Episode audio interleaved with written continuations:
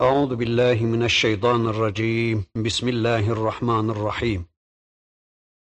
اللهم لا سهل إلا ما جعلته سهلا وأنت تجعل الحزن إذا شئت سهلا. اللهم علمنا ما ينفعنا وانفعنا بما علمتنا وزدنا علما برحمتك يا أرحم الراحمين. أما بعد. ألهاكم التكاثر. حتى زرتم المقابر. كلا سوف تعلمون ثم كلا سوف تعلمون. كلا لو تعلمون علم اليقين لترون الجحيم.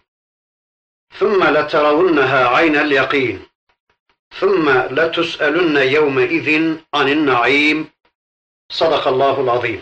بسم الله الرحمن الرحيم. Bu dersimizde inşallah Mekke'de nazil olmuş Tekasür suresi diye bilinen bir sureyle karşı karşıyayız. İnşallah bu surede Rabbimizin bize ulaştırmak istediklerini hep beraber dinleyeceğiz, anlayacağız. Duyduklarımızla, dinlediklerimizle Allah'ın istediği biçimde iman edeceğiz. Sonra da bu imanlarımızı yine Allah'ın istediği biçimde amele dönüştüreceğiz. Hayatımızı bu imanlarımızla düzenlemenin kavgası içine inşallah gireceğiz. İnsanın dünya ile, dünyalıklar ile oyalanmasını, aldanışını anlatan bir sure. Önce kısa bir mana verelim, sonra da inşallah her bir ayetin üzerinde tek tek durmaya çalışalım. Elhakum et-tekâthur.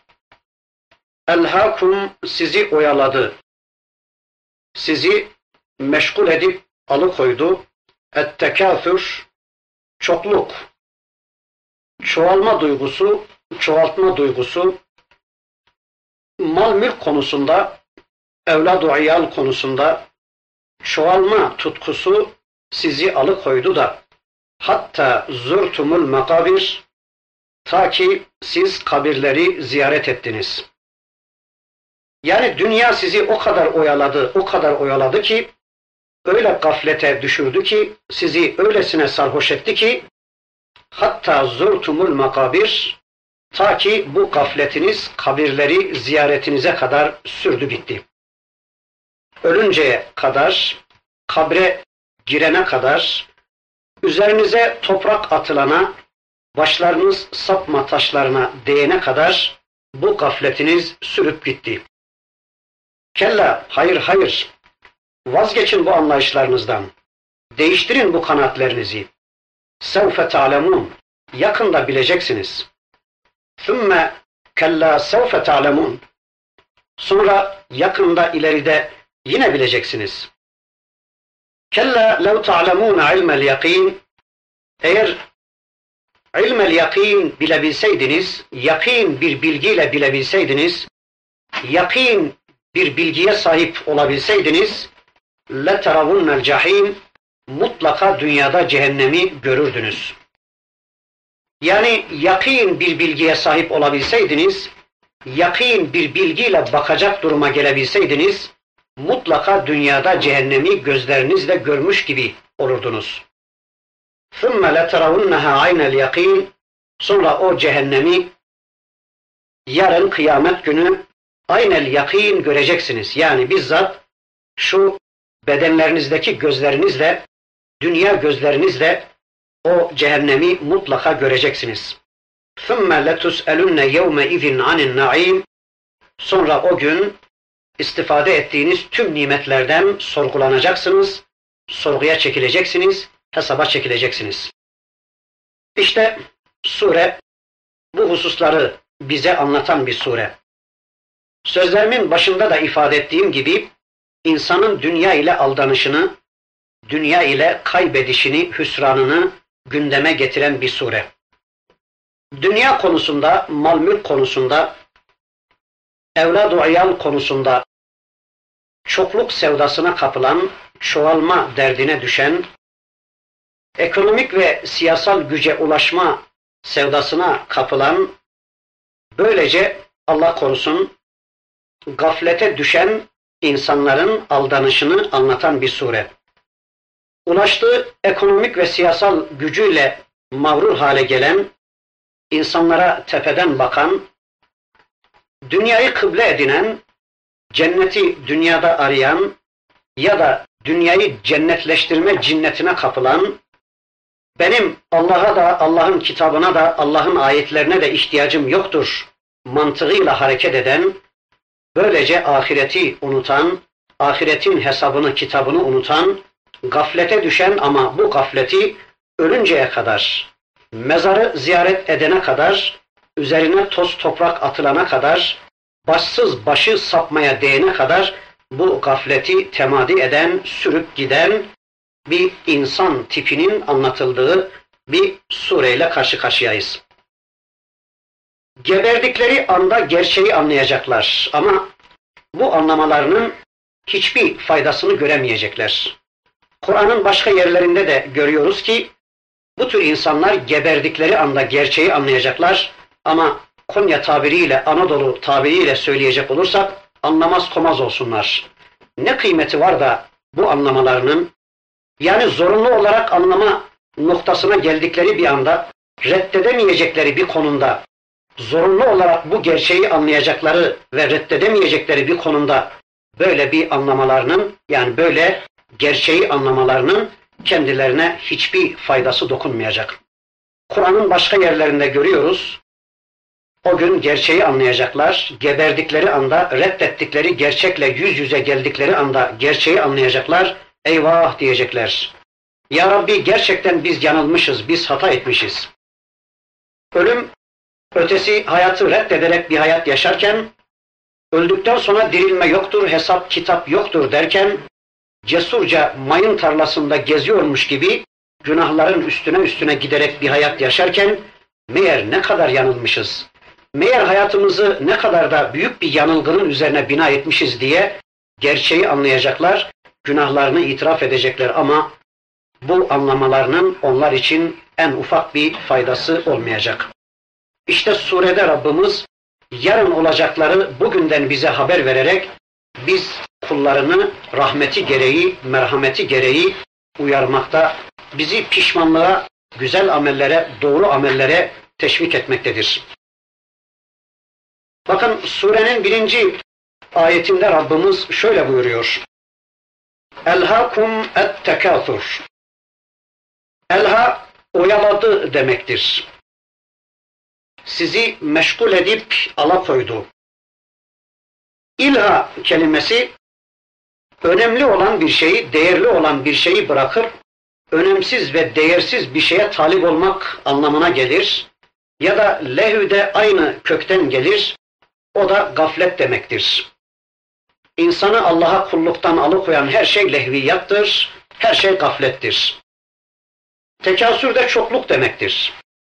Malda, evlatta çokluk, makamda çokluk, koltukta çokluk, çokluk derdine düşmek, çoklukla övünmek, çoğalmaya ve çoğaltmaya çalışmak demektir. İşte Allah diyor ki elhakum et tekâthür. Yani dünya konusunda, dünyalıklar konusunda çoğalma duygunuz, çoğaltma düşünceniz sizi öylesine ilha edip alıkoydu ki çok değerli şeyleri bıraktırdı size, değersiz şeyleri size aldırdı. Yani çok değersiz olan dünyaya sahip çıktığınızda, dünyalıklara sahip çıktığınızda çok değerli olan ahireti bir kenara bıraktınız.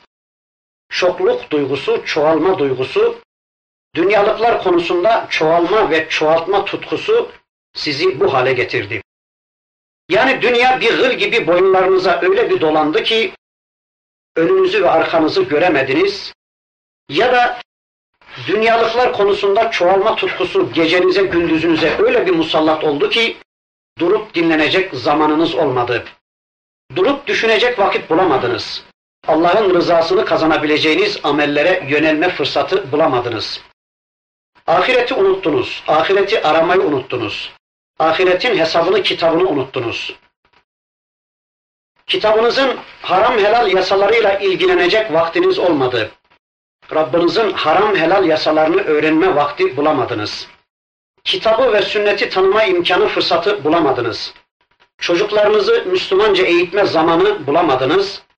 Yani öyle bir gaflete düştünüz ki işte Allah korusun hatta zurtumul makabir kabirleri ziyaret edeceğiniz ana kadar bu gafletleriniz temadi etti, bu gafletleriniz sürdü gitti. Evet Rabbimiz bu suresiyle bizi uyardığı halde Allah korusun bugün sanki Rabbimizin uyarılarının tamamen tersine hacısıyla, hocasıyla bugün bakıyoruz bütün Müslümanlar çoğalma derdine düşmüşler, çoğaltma derdine düşmüşler. Aman daha çok malım olsun, aman daha çok markım dolarım olsun, daha çok evim arabam olsun, daha lüks bir evim olsun, daha lüks bir yaşantım olsun ya da daha zengin bir sofram olsun derdine düşmüşler. Fakat daha iyi Müslümanlık adına, daha salih amellere koşalım adına ya da cennette daha yüce makamları elde edelim adına bugün koşturan insanı gerçekten çok az görüyoruz. İşte Allah'a karşı böyle bir iman zaafına düşmüş günümüz Müslümanları büyüme derdine düşmüşler. Ekonomik yönden şişme derdine düşmüşler. Bir taraftan büyüme derdi, öbür taraftan da küçülme korkusu, kaybetme korkusu adeta Allah korusun Müslümanların yazgısı haline gelmiş. Müslümanların tutkusu haline gelmiş. Bakıyoruz Kur'an-ı Kerim'de dünyayı kıble edinen, dünyalık kazanmak için Allah'a kulluğu terk eden İsrailoğulları hakkında Rabbimiz buyurur ki bu tavırlarından dolayı onlara zillet ve meskenet damgası vuruldu buyurur. Mesela Bakara suresinde. Bakıyoruz bugün aynen İsrail oğullarının tavrını sergileyen günümüz Müslümanlarına da Allah korusun aç kalma duygusu, aç kalma tutkusu Allah korusun vurulmuş, bu damga vurulmuş. Aman aç kalacağım, aman ekonomik gücümü kaybedeceğim derdiyle bugün Müslümanlar yanıp yakılmaktadır. Halbuki mesela şu anda pek çoğumuz hiçbir şey yapmayıp bir kenara çekiliversek yedi sülalemizi besleyecek kadar malımız var. Pek çoğumuzun torunlarımızın torunlarına yetecek kadar yiyeceklerimiz var. Ama yine de dünya konusunda köleliğimiz devam ediyor Allah korusun.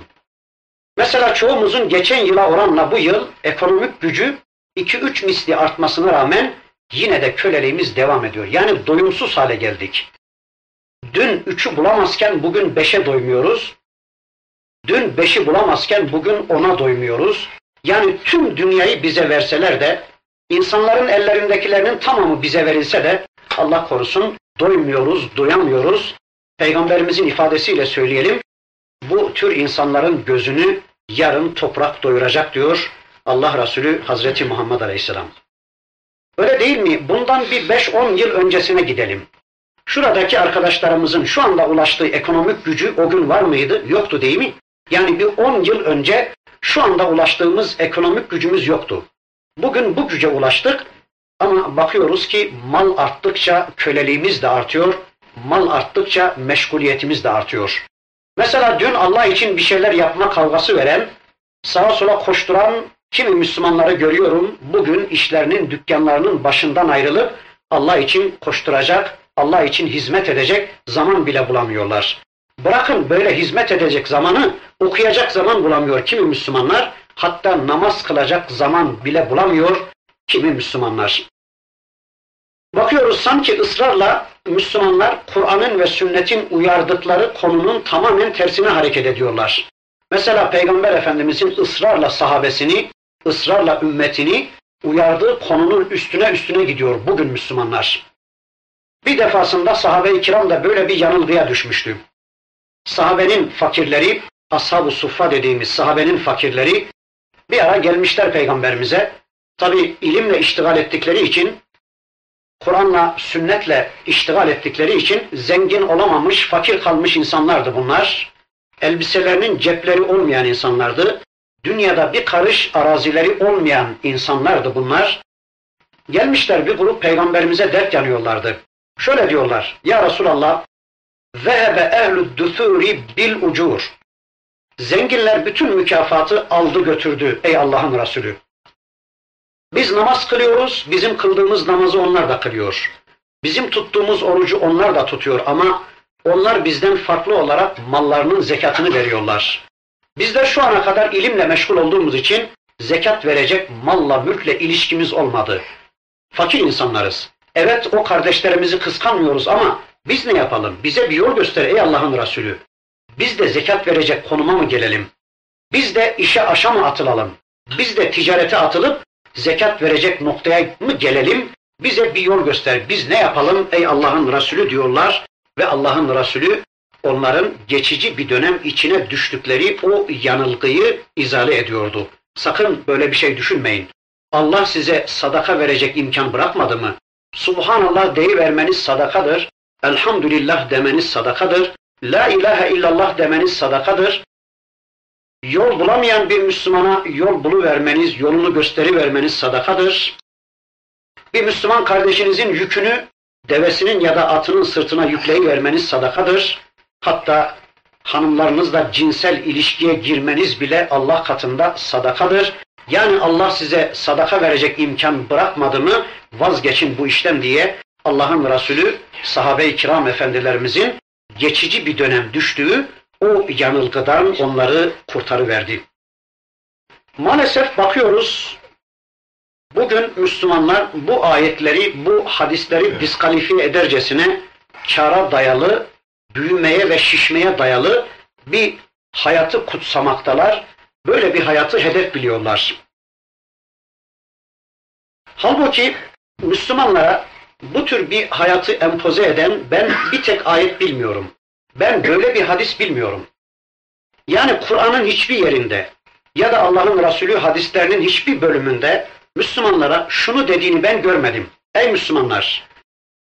Bırakın şimdi siz başka şeyleri, zengin olmaya bakın. Ne yapın yapın, ekonomik yönden güçlü olmaya bakın. Ben Kur'an'ı laf olsun diye indirdim, tanımasanız da olur. Ben peygamberi hikaye olsun diye gönderdim. Onun sünnetiyle ilgilenmeseniz, ilgi kurmasanız da olur. Bırakın şimdi bunları da siz zengin olmaya bakın, ekonomik güce ulaşmaya bakın, ekonomik yönden şişmeye bakın. Çünkü benim katımda zenginler üstündür, benim katımda zenginler değerlidir diyen ben bugüne kadar bir tek ayet görmedim, bir tek hadis görmedim. Maalesef bugün zengin olmalıyız, zenginleşmeliyiz, ekonomik güce ulaşmalıyız diyen Müslümanlar bu işi din adına Allah'a kulluk adına yaptıklarını da söyleyebiliyorlar. Efendim daha çok güçlü olursak, daha çok zekat verecek konuma gelirsek, böylece Allah'ın rızasını kazanmış olacağız diye bu işi din adına, Allah adına yaptıklarını da söyleyebiliyorlar. Ama maalesef din adına, Allah adına kazanmak zorundayız diyen Müslümanlar, Allah adına kazandıklarını iddia eden Müslümanlar, kazandıklarını Allah adına harcayamıyorlar.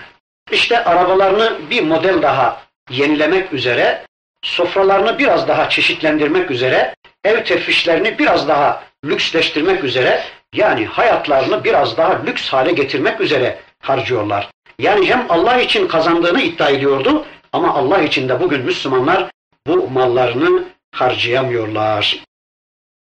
Evet bakın burada Allah diyor ki elhakum et tekathur. Çokluk derdi, çoğalma tutkusu sizi öylesine oyaladı, öylesine oyaladı ki hatta zurtumul makabir nihayetsiz kabirleri ziyaret edene kadar yani şarampola yuvarlanacağınız ana kadar, kabre düşeceğiniz ana kadar, üzerinize toprak atılacağı ve başlarınızın sapma taşlarına değeceği ana kadar bu gafletiniz sürdü gitti, bu oyalanmanız sürdü gitti. Ayetin birinci manası budur. Bir ikinci manası da bakın şöyledir. Sizi bu dünyalıklar konusunda çoğalma tutkunuz, ekonomik güce ulaşma derdiniz öylesine oyaladı, öylesine oyaladı ki sizi dininizin temel kaynağı olan kitap ve sünnetten alıkoydu. Yani dünyayla uğraşacağız diye, dünyalıklarımızı çoğaltacağız diye, dünyada işte zengin bir hayata kavuşacağız diye öylesine koşturdunuz, öylesine oyalandınız ki, öylesine gözleriniz kör oldu ki, öylesine sarhoş hale geldiniz ki, sizi bu duygu, bu tutku Allah'ın kitabını ve Peygamber aleyhisselamın sünnetini tanımaktan alıkoydu. Sünneti tanıyacak zamanınız kalmadı, Kur'an'la tanışacak vaktiniz kalmadı.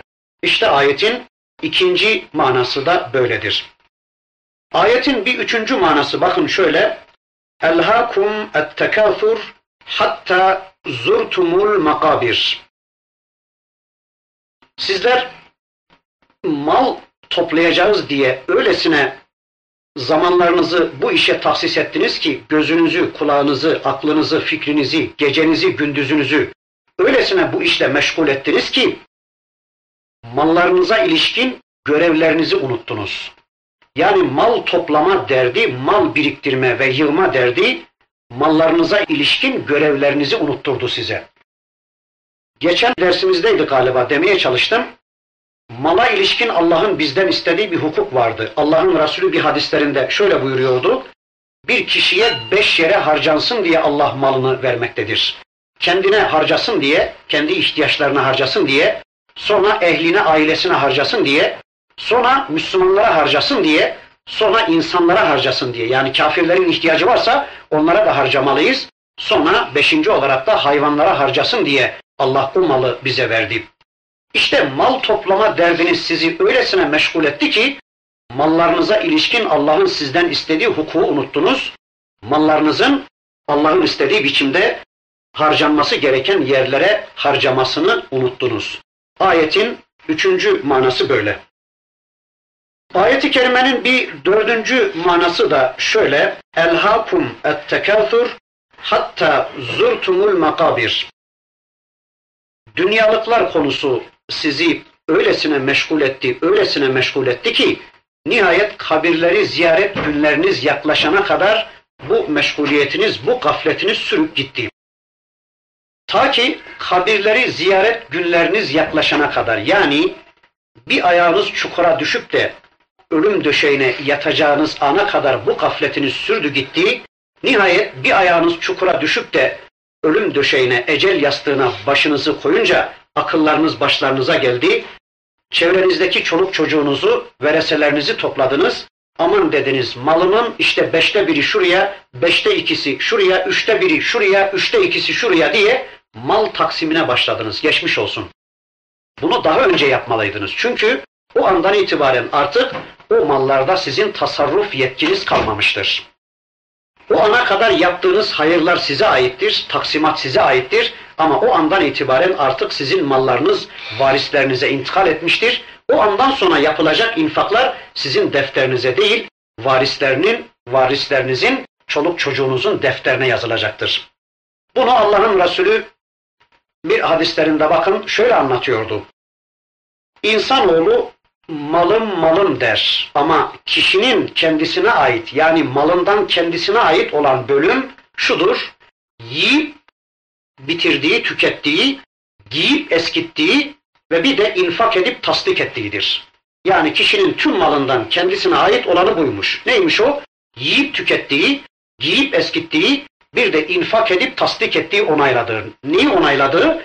Yani mülkün sahibinin Allah olduğuna inanıyordu ya, işte infak ederek, bizzat bu imanının gereğini yerine getirerek bu imanını kişi infakla tasdik etmiş oluyor.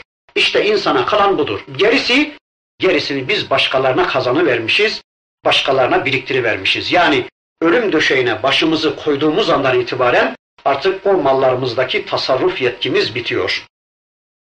Hani Allah'ın Resulü başka bir hadislerinde yine bu hususu çok hoş anlatıyordu. Bir suç işlemiş sahabe peygamberimizin huzuruna geliyor. Allah'ın Resulü buyuruyor ki bir kurban kes, onun etini işte birazını ailene kendine ayır, geriye kalan kısmını da çevrendeki fakir komşularına dağıt diyor Allah'ın Resulü. O sahabi gerçekten bunu icra ediyor. Geliyor peygamberimizin huzuruna. Peygamberimiz soruyor. Nasıl yaptın? Diyor ki ya Resulallah kestim kurbanı. Bir ön kol hariç gerisini elimden çıkardım diyor. Sadece o kurbanın ön kolu bana kaldı, ön kol hariç hepsini dağıttım. Gerisini elimden çıkardım der. Allah'ın Resulü buyurur ki hayır hayır yanlış söyledin. Ön kol hariç gerisi bana kaldı, ön kol gitti diyecektin diyor. Yani ön kol kendine kaldı, aslında infak ettiğimiz bize kalıyor unutmayalım. Yanlış söyledim diyor. Gerisi hep bana kaldı lakin bir ön kol benden çıktı, benden gitti, elimden çıktı diyecektin. Yanlış söyledin diyor. İşte bu hadiste de Allah'ın Resulü bize bunu anlatıyor. Demek ki ayeti kerimesinde Rabbimiz buyuruyor ki siz öylesine gaflete düştünüz ki toplayacağım, yığacağım, biriktireceğim diye dünyalıkları çoğaltacağım diye öylesine bir gaflete düştünüz ki nihayet mezarları ziyaret edeceğiniz gün yaklaşana kadar yani bir ayağınız çukura düşüp de ecel yastığına başınızı koyup da çevrenizdekileri toplayıp malımın üçte biri şu hayra, üçte ikisi şuraya diye taksimata başladınız ama geçmiş olsun artık o mallarınızda sizin tasarruf yetkiniz kalmamıştır. Ayetin bir dördüncü mü, beşinci mi manası? Elhâkumut tekâfur hatta zurtumul makabir. Veya sizler kabirleri ziyaret ediyordunuz dünyadayken, kabirleri görüyordunuz. Zaman zaman yollarınızın üzerinde kabirlere rastlıyordunuz, kabirleri ziyaret ediyordunuz, kabirdekilere muttali oluyordunuz ama bir türlü gafletten uyanmıyordunuz. Uyanmıyordunuz yani. Kabirlere muttali oluyordunuz. Ne vardı kabirlerde? Yani dünyada ne varsa kabirde onun alası var değil mi? Zaman zaman görüyoruz işte kabirdekilere muttali oluyoruz. Üç çocuklu mu? Orada, orada da var. Beş çocuklu mu var dünyada? Kabirde de var. Kral mı var dünyada? Orada alası var. Sultan mı var dünyada? Orada alası var. Zengin mi var dünyada? Orada alası var. Hatta orada peygamber var. Artık dünyada peygamber yok. Onun içindir ki Peygamber Efendimizin vefatından sonra yerin altı yerin üstünden her zaman değerlidir, her zaman kıymetlidir. Çünkü artık yeryüzünde peygamber yok ama yerin altında fazlaca çokça peygamber var.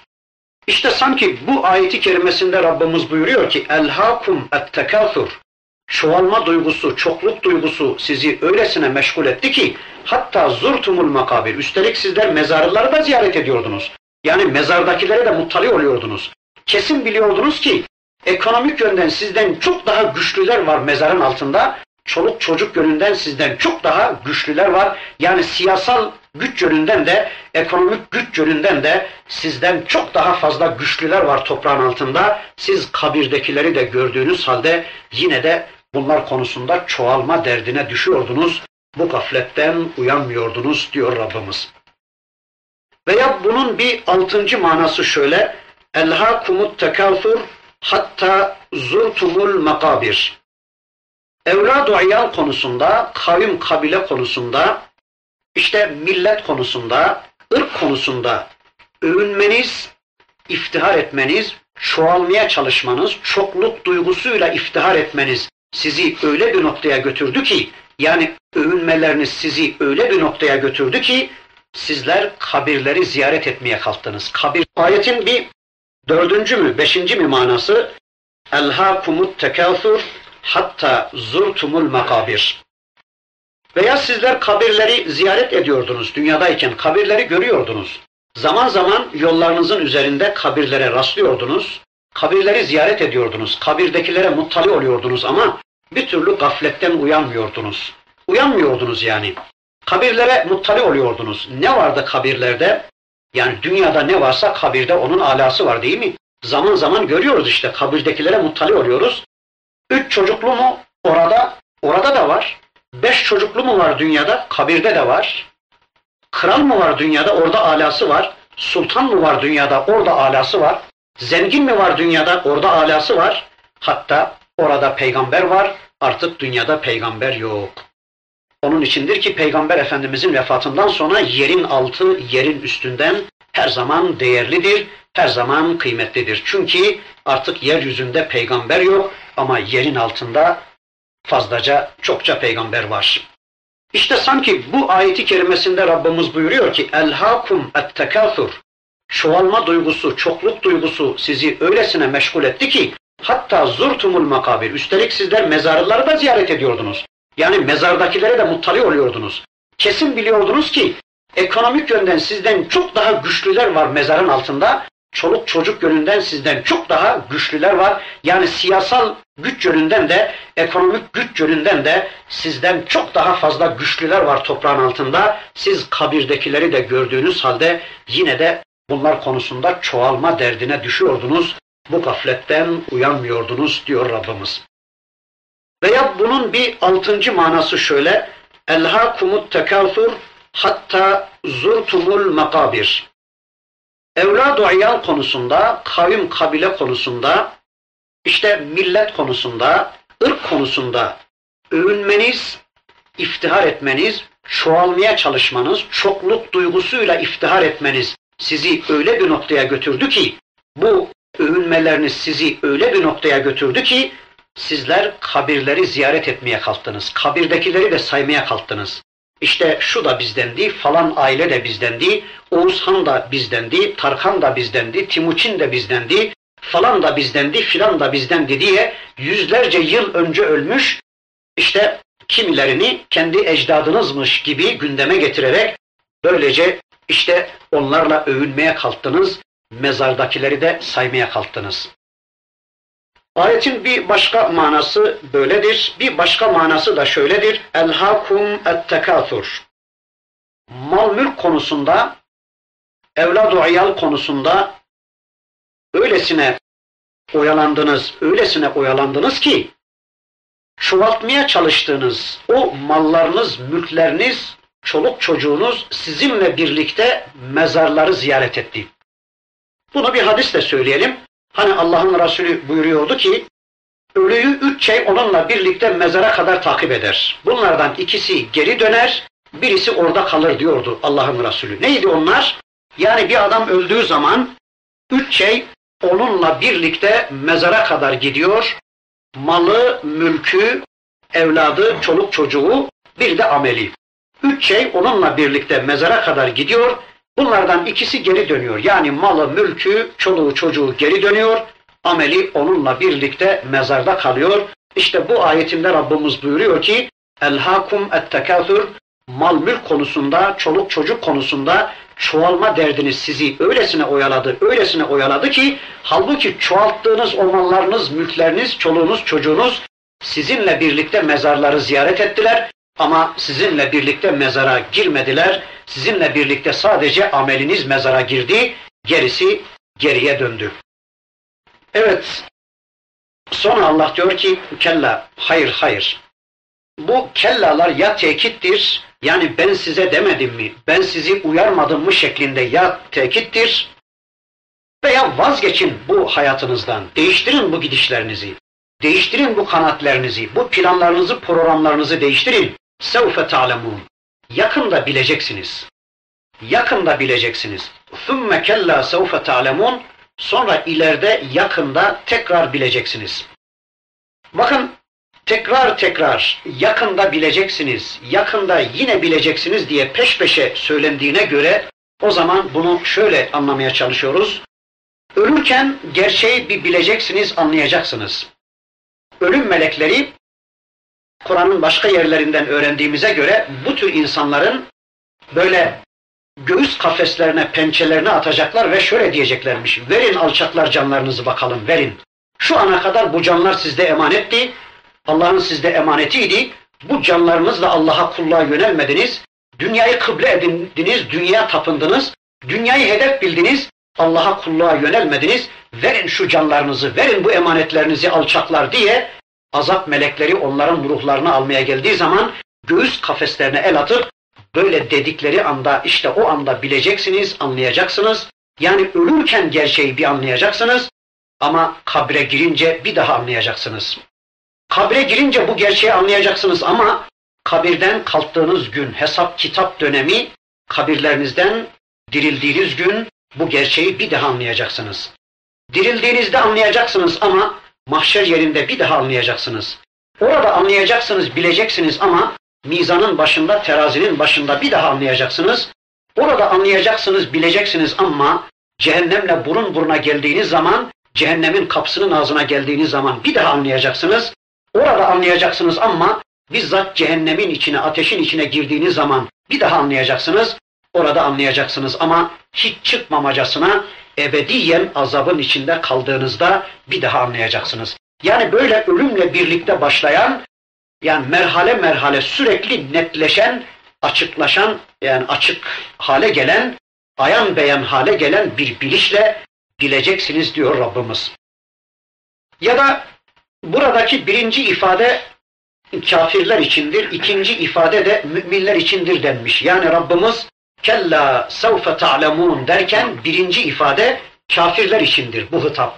Allah kafirlere diyor ki ey kafirler yakında sizler yaşadığınız bu kafirce bir hayatın sonunda neleri kaybettiğinizi ve size nasıl bir cehennemin, nasıl bir yerleşim merkezinin hazırlandığını yakında bileceksiniz. ثُمَّ كَلَّا سَوْفَ تَعْلَمُونَ da bu da Müslümanlara bir hitaptır. Ey Müslümanlar sizler de yakınca yaşadığınız Müslümanca bir hayatın size neleri kazandırdığını, size nasıl güzel bir cennetin hazırlandığını yakında bileceksiniz, göreceksiniz. Veya bu ifadenin ikisi de kafirler içindir ama birisi kabir azabıyla bilmeyi, ikincisi de cehennem azabıyla bilmeyi anlatır deniyor. Kella sevfe ta'lemun yakında bileceksiniz kabir azabıyla gerçeği anlayacaksınız. Thumma kella sevfe ta'lemun yine ileride yakında bileceksiniz. O da cehennem azabıyla bu gerçeği anlayacaksınız. Bakın bu ayeti kerime alimlerimizin ifadesine göre kabir azabına delildir denmiş. Birincisi kabir azabını anlatır, ikincisi ise cehennem azabını, kıyametteki azabı anlatır denmiş. Hatta Ebu Zer Efendimiz der ki, Ali bin Ebi Talip bu ayetin manasını bana böylece şerh edene kadar kabir azabıyla alakalı içimde şüphelerim vardı ama Ali bin Ebi Talip bu ayetin manasını bana böylece kabir azabıyla şerh edince artık benim içimde kabir azabıyla alakalı hiçbir şüphem kalmadı der. Evet bundan sonra Rabbimiz şöyle buyuruyor. Kella lev ta'lemuna ilmel yakin. Hayır hayır. Eğer siz ilmel yakin bilebilseydiniz, yakin bir bilgiyle bilebilseydiniz, yakin bir bilgiye sahip olabilseydiniz, inşallah biraz sonra söyleyeceğim yakin bilginin ne anlama geldiğini, eğer yakin bir bilgiyle bilebilseydiniz, böyle yapmazdınız. Bakın buradaki lev şart edatının cevabını mahzuf olarak anlamaya çalışıyoruz birinci şekilde. Yani lev şayet şart edatının cevabı mahzuftur. O zaman şöyle diyeceğiz. Lev ta'lemûne ilmel yakin. Eğer siz ilmel yakin bilebilseydiniz, yani yakin bir bilgiye sahip olabilseydiniz, böyle yapmazdınız, böyle yaşamazdınız. Yani dünya sizi bu kadar oyalamazdı, ahireti ikinci plana atmazdınız. Dünya bir hır gibi boyunlarınıza dolanmazdı. Çoğalma duygusu Allah korusun gecenize gündüzünüze böylesine musallat olmazdı ya da dünya ahireti ikinci plana attırmazdı size diye lev şart edatının cevabını mahzuf olarak anlıyoruz bir. Bir de lev ta'lemûne ilmel yakin leteravunnel cahim. Buradaki lev şart edatının cevabı leteravunnel cahim'dir. O zaman mana şöyle olacaktır. Lev ta'lemûne ilmel yakin. Eğer gerçekten siz ilmel yakin ile bilseydiniz, yani yakin bir bilgiye sahip olsaydınız, لَتَرَوُنَّ cahim Cehennemi mutlaka görecektiniz dünyada. Yani eğer gerçekten yakin bir bilgiye sahip olsaydınız, yakin bir bilgiyle bilecek noktaya gelebilseydiniz, yani yakin gözlüğünü gözünüze takabilseydiniz, لَتَرَوُنَّ cahim Dünyada mutlaka cehennemi gözlerinizle görmüş gibi olacaktınız. Peki yakin bilgine ya da bilgine bakın Ali İmran suresinde bir ayeti kerimesinde Rabbimiz şöyle buyuruyor. وَلَاِنِ اتَّبَعْتَ اَهْوَاءَهُمْ بَعْدَ الَّذ۪ي جَاءَكَ مِنَ الْعِلْمِ مَا لَكَ مِنَ اللّٰهِ مِنْ وَلِيٍّ وَلَا نَصِيرٍ Peygamberim sana ilim geldikten sonra eğer sen onların heva ve heveslerine uyarsan مَا لَكَ مِنَ اللّٰهِ مِنْ وَلِيٍّ وَلَا نَصِيرٍ Ne dostun var ne yardımcın. Ben dostun olarak yokum, yardımcın olarak, olarak yokum diyor Allah. Ne zaman? Sana ilim geldikten sonra sen onların heva ve heveslerine uyarsan. Peki peygamberimize ne gelmişti? Vahiy gelmişti. Burada da diyor ki bakın Allah sana ilim geldikten sonra öyleyse anlıyoruz ki ilim eşittir vahidir, vahiy eşittir ilimdir. Öyleyse ilim şu Kur'an'dır. Öyleyse yakin bilgi nedir? Yakin ilim nedir? Kur'an ve sünnettir yani vahidir. İşte Allah diyor ki لَوْ تَعْلَمُونَ عِلْمَ الْيَقِينَ Eğer gerçekten siz yakin bir bilgiye sahip olsaydınız, yani Kur'an ve sünnetin gözlüğüyle hadiselere bakabilecek noktaya gelebilseydiniz, ayetlerle, hadislerle hadiselere bakabilseydiniz, yakin bir bilgiyle bilebilseydiniz, لَتَرَوُنَّ الْجَحِيمِ mutlaka cehennemi dünyada görürdünüz. Yani gözlerinizle görmüş gibi olurdunuz. Demek ki cehennemi görmenin yolu Kur'an ve sünnetten geçer. Cehennemi bilmenin yolu Kur'an ve sünnetin gözlüğüyle hadiselere bakabilmekten geçer ve şu toplum cehennemi bilmiyor, bu toplum cenneti bilmiyor. Neden? E çünkü yakın bilgiye sahip olmayan bir toplumun, yani Kur'an ve sünneti tanımayan bir toplumun, Kur'an ve sünnetin ortaya koyduğu cenneti de cehennemi de tanıması, bilmesi mümkün değildir. Çünkü biliyoruz ki cennet de cehennem de gaybi bir konudur. O konuda Allah ve Resulünün dışında da kimse söz sahibi değildir. Kimse bilmez, kimse görmedi ki bize anlatsın. Öyleyse cehennemi dünyada gözle görmüş gibi olmak istiyorsak, gözle görmüş gibi cenneti tanımak, bilmek istiyorsak, cennet ve cehennem konusunda bizzat yakın bilgiye sahip olmak istiyorsak, öyleyse Kur'an ve sünneti bilmek zorundayız. Kur'an ve sünneti tanımak zorundayız. Başka çaremiz de yoktur. Tabi daha önceki derslerimizde de ifade etmiştim. Yakın bilgi yüzde yüzden de öte kesin bilgidir. Bakın ben kendi kendime öğrendiğim bilgiden yüzde yüz emin olabilirim. Ama Allah'la bildiğim, Allah'la öğrendiğim bilgiden yüzde bin emin olurum. Neden? Çünkü kendi kendime, kendi tecrübelerimle bildiğim bilgiden, bilgi Allah'la bildiğim ve Resulüyle bildiğim bilgiden her zaman için daha aşağıdır. Yani Allah ve Resulüyle öğrendiğim bilgi kendi kendime bildiğim, öğrendiğim bilgiden her zaman için üstündür. Mesela ben kendi varlığıma inanıyorum. Yüzde yüz inanıyorum ki varım. İşte şu anda varım. Varlığıma yüzde yüz inanıyorum. Ama cennetin varlığına yüzde bin inanıyorum. Niye? Çünkü ben kendi varlığımı kendi kendime anladım. Ama cennetin varlığını Allah'la bildiğim Allah sayesinde anladım. İşte yakın bilgi yüzde yüzden de öte kesin bilgidir. Yani kişinin Allah'la bildiği bilgi, Kur'an'la öğrendiği bilgi, peygamberle bildiği bilgi yüzde yüzden de öte kesin bilgidir. ثُمَّ لَتَرَوُنَّهَا عَيْنَ الْيَقِينَ Sonra o cehennemi baş gözlerinizle, bedendeki gözlerinizle göreceksiniz. Dünyada yakın bilgiyle gözle görmüş gibi olduğunuz, yakın bir biçimde gördüğünüz o cehennemi yarın kıyamet gününde zaten şu baş gözlerinizle, dünya gözlerinizle göreceksiniz. Görüp inşallah süratlice onun üzerinden cennete uçan kullarından eylesin bizi. Zaten cehennem işte sıratın altında kurulacağı için herkes görecek onu. ثُمَّ لَتُسْأَلُنَّ يَوْمَ اِذٍ عَنِ النَّعِيمِ Sonra istifade ettiğiniz tüm nimetlerden sorgulanacaksınız, hesaba çekileceksiniz. Dünyada istifade ettiğiniz bütün nimetlerden hesaba çekileceksiniz diyor Rabbimiz. Hasan Basri gibi kimileri bu ayetin kafirleri kapsadığını iddia etmişler. Yani dünyada istifade ettikleri nimetlerden sorguya çekilecek olanlar sadece kafirlerdir. Müminlerin böyle bir hesaba çekilmeleri söz konusu olmayacaktır der Hasan Basri ve onun gibi kimileri. Çünkü müminler dünyada bu nimetlerden istifade etmişlerdir ama bu nimetlerden istifade etmenin şükrünü Allah'a Allah'ın istediği biçimde inanmakla, Allah'a Allah'ın istediği biçimde kulluk etmekle Müslümanlar zaten bu şükrü dünyadayken eda etmişler, ifa etmişler. Onların bu nimetlerden sorgulanması söz konusu değil. Bu nimetlerden sadece kafirler hesaba çekilecek demişler. Ama alimlerimizin kimileri de diyorlar ki ister mümin olsun ister kafir olsun herkes dünyada istifade ettiği bu nimetlerden hesaba çekilecektir, sorguya çekilecektir diyorlar. Bakın Tirmizi'nin Ebu Hureyre Efendimiz'den rivayet ettikleri bir hadislerinde Allah'ın Resulü şöyle buyuruyor. Kulun kıyamet günü ilk hesaba çekileceği şey nimetlerdir. Allah buyuracak ki kulum ben sana sıhhat vermedim mi? Kulum ben seni nimetlerime kandırmadım mı? diye soracak. Demek ki Resul-i Ekrem Efendimizin bu hadisinden anlıyoruz ki kişinin kıyamet günü ilk hesaba çekileceği şey işte Allah'ın bu nimetleridir.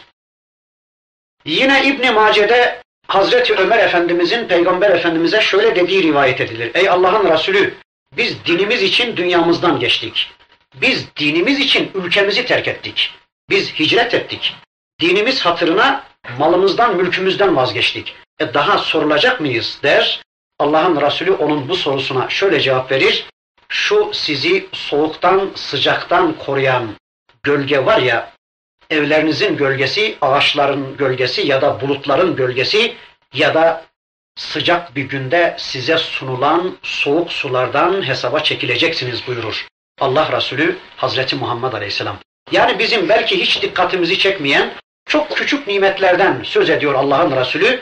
Bunlardan bile hesaba çekilirsek öyleyse bütün nimetlerden sorguya çekileceğiz. Yine Tirmizi'nin rivayetinde Allah'ın Resulü şöyle buyurur. Kul şu dört şeyin hesabını vermedikçe, şu dört konuda sorgulanmadıkça mahşer yerinden bir adım atamayacaktır. Neymiş onlar? Ömrü, malı, gençliği ve ameli konusunda bu dört konuda kişi sorguya çekilecektir. Ömrünü nerede tükettiği, malını nereden kazanıp nerede harcadığı, gençliğini nerede ifna ettiği, nelerin peşinde harcadığı, ne amel işlediği, hangi amelleri işlediği, işte bu dört konunun hesabını vermedikçe kişi mahşer yerinden bir adım bile atamayacaktır diyor Allah'ın Resulü Hazreti Muhammed Aleyhisselam. Yine Nese'nin rivayetinde Allah'ın Resulü bir gün çok acıkır, sokağa çıkar, aynen kendisi gibi acıkmış Hazreti Ömer Efendimiz'e rastlar, onu yanına alır. Yine Ebu Bekir Efendimiz'i de yanına alır, bir sahabenin evine girerler. Orada o sahabi misafirlerine biraz kuru hurma, birkaç bardakta su ikram eder. Allah'ın Resulü beraberindekilerle birlikte o hurmaları yer, o sulardan da içerler. Sonra Allah'ın Resulü işte bu ayet-i kerimeyi okur. ثُمَّ لَتُسْأَلُنَّ يَوْمَ اِذٍ عَنِ النَّعِيمِ Sonra yarın kıyamet günü istifade ettiğiniz tüm nimetlerden hesaba çekileceksiniz ayetini okur. Ebu Bekir Efendimiz buyurur ki bundan da mı hesaba çekileceğiz ey Allah'ın Resulü? İşte yedikleri üç beş kuru hurmaydı, birkaç bardak su içmişlerdi. Bundan da mı hesaba çekileceğiz ey Allah'ın Resulü deyince Hazreti Ebu Bekir Efendimiz Peygamberimiz buyurur ki evet bundan da hesaba çekileceksiniz. Hatta bir sahabi varmış göbeğinin altıyla diz kapağının arasını örten yani galiz avret mahallerini örten bir tek peştemalı varmış hayatta sahabenin. Başka bir şey yokmuş. Bir tek peştemalı, bir tek havlusu varmış. Göbeğinin altıyla diz kapağının arasını örten o sahabi diyor ki ben de sorulacak mıyım? Ben de sorguya çekilecek miyim ey Allah'ın Resulü der. Allah'ın Resulü buyurur ki evet gölge ve soğuk su. Şu anda sen Allah'ın gölgesinden istifade ediyor musun? Allah'ın soğuk sularından istifade ediyor musun? Öyleyse sen de hesaba çekileceksin buyurur Allah Resulü Hazreti Muhammed Aleyhisselam. Evet. ثُمَّ لَتُسْأَلُنَّ يَوْمَ اِذٍ عَنِ النَّعِيمِ O gün tüm nimetlerden sorulacaksınız, sorguya çekileceksiniz. Rabbimizin bize ihsan buyurduğu, inan buyurduğu o kadar çok nimeti var ki bu nimetler saymakla bitmez ve tükenmez. وَآتَاكُمْ مِنْ كُلِّ مَا سَأَلْتُمُوهُ وَاِنْ تَعُدُّوا نِعْمَةَ اللّٰهِ لَا تُحْصُوهَا Rabbimiz Kur'an-ı Kerim'de buyurur ki siz neye muhtaçsanız, neye ihtiyacınız varsa fazlasıyla Allah size nimet yağdırmıştır. Eğer siz Rabbinizin nimetlerini tek tek saymaya kalsanız sayamazsınız, bitiremezsiniz, tüketemezsiniz. Peki bütün bu nimetler karşısında Allah bizden ne istiyor? Allah bizden sadece şükür istiyor. Şükür teşekkür etmemizi istiyor kendisine. Şükür neydi? Şükür nimeti, o nimeti verenin yolunda kullanmaktı. Hangi nimet vermişse Allah bize, o nimeti, o nimetin vericisinin razı olduğu yerde kullanıyorsa, onun hizmetinde kullanıyorsa, işte bu şükürdür.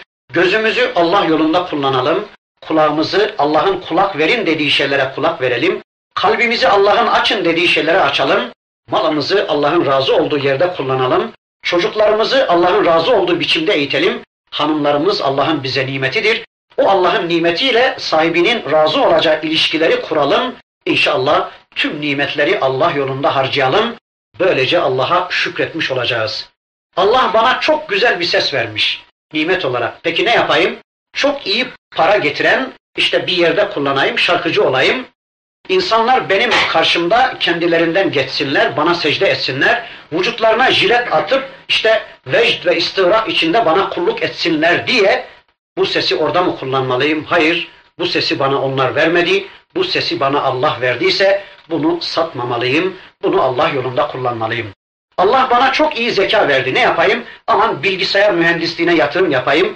Aman işte çok para getirir. işte şu işe bu işe yatırım yapayım demeyeceğiz.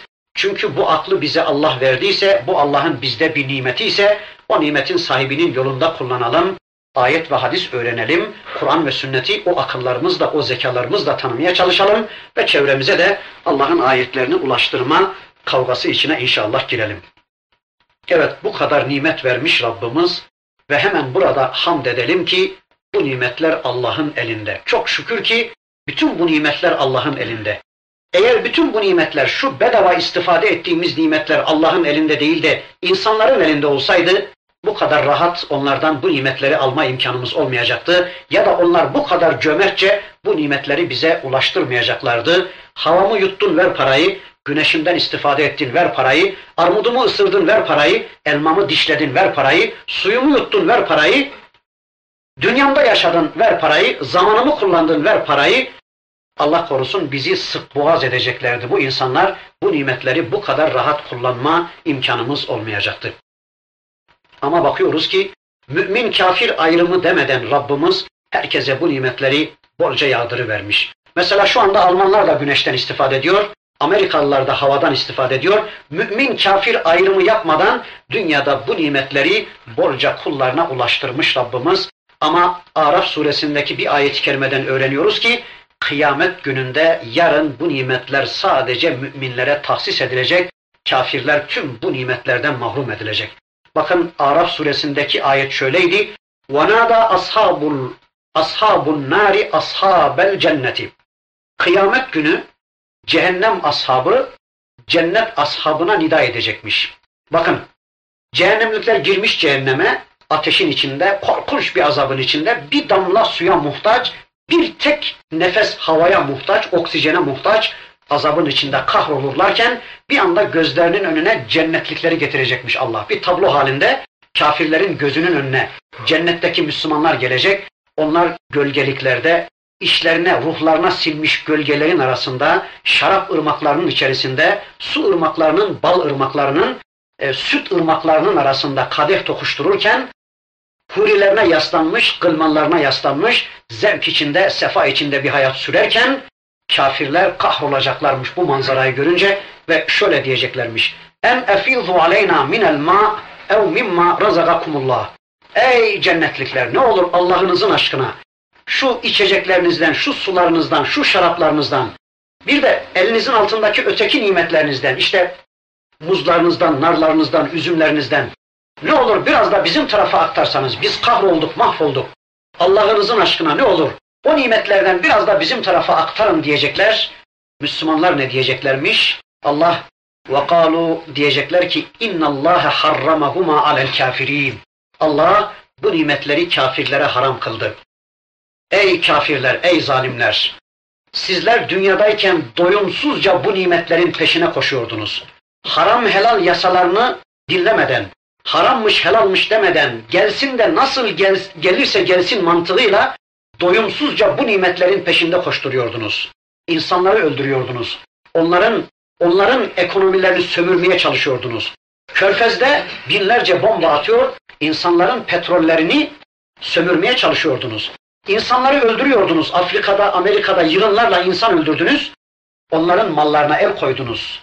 Böylece bu nimetleri işte yılan yiyormuş gibi, çılan, çıyan yiyormuş gibi ya da kan irin içiyormuş gibi bu nimetleri doyumsuzca yemeden yana, şişmeden yanaydınız. Halbuki Allah burada bu nimetleri kafirlere haram kıldı. O tavrınız zaten sizi cehenneme götürdü. Şimdi de Allah bu nimetleri kafirlere haram kıldı diyecek Müslümanlar. Dün birileri bu nimetle, bu nimetlerle imtihana çekildi. Şu anda bizler bu nimetlerle imtihandayız. Dün güneş birilerini ısıtıyordu, bugün bizi ısıtıyor. Dün hava birilerinin hizmetindeydi, bugün bizim hizmetimizde. Dün inek birilerine süt veriyordu, bugün bize süt veriyor. Dün arı birilerine bal yapıyordu, bugün aynı arı bize bal yapmaktadır. Dün işte bizim tohum attığımız tarlaya dün bir başkaları tohum atıyordu. Dün birilerine meyve veren ağaç bugün bize meyve veriyor. Yani dün birileri bu nimetlerle imtihana çekildi. Kaybettiler, yazak kazandılar. Şu anda bizler bu nimetlerle imtihana çekiliyoruz. İnşallah kaybedenlerden olmayalım, kazananlardan olalım. Sakın çokluk duygusu, çoğalma duygusu, kabirlere varıncaya kadar, kabirleri ziyaret edinceye kadar, ölünceye kadar temadi etmesin, sürmesin, bizi Allah'a kulluktan alıkoymasın, bizi ahireti ikinci plana atmaya sevk etmesin. Yakında bileceğiz, yakında gerçeği anlayacağız ama yarın zorunlu olarak o gerçeği anlamış olmamız, pişmanlık duymamız bize hiçbir fayda sağlamayacak. El verir ki bugün anlayalım gerçeği, bugün Rabbimize kulluk edelim. Aman ha dünya ahireti ikinci plana attırmasın, ahireti bize unutturmasın. Dünyada Allah'ın bizden istediği kulluğu icra edecek kadar dünyayla ilgilenelim. Dünyada bir yolcu olduğumuzu, misafir olduğumuzu unutmayalım. İşte surede Rabbimiz bize bunları anlattı. Cenab-ı Hak anlayanlardan eylesin, inananlardan ve amele dönüştürenlerden eylesin. Velhamdülillahi Rabbil Alemin. El Fatiha.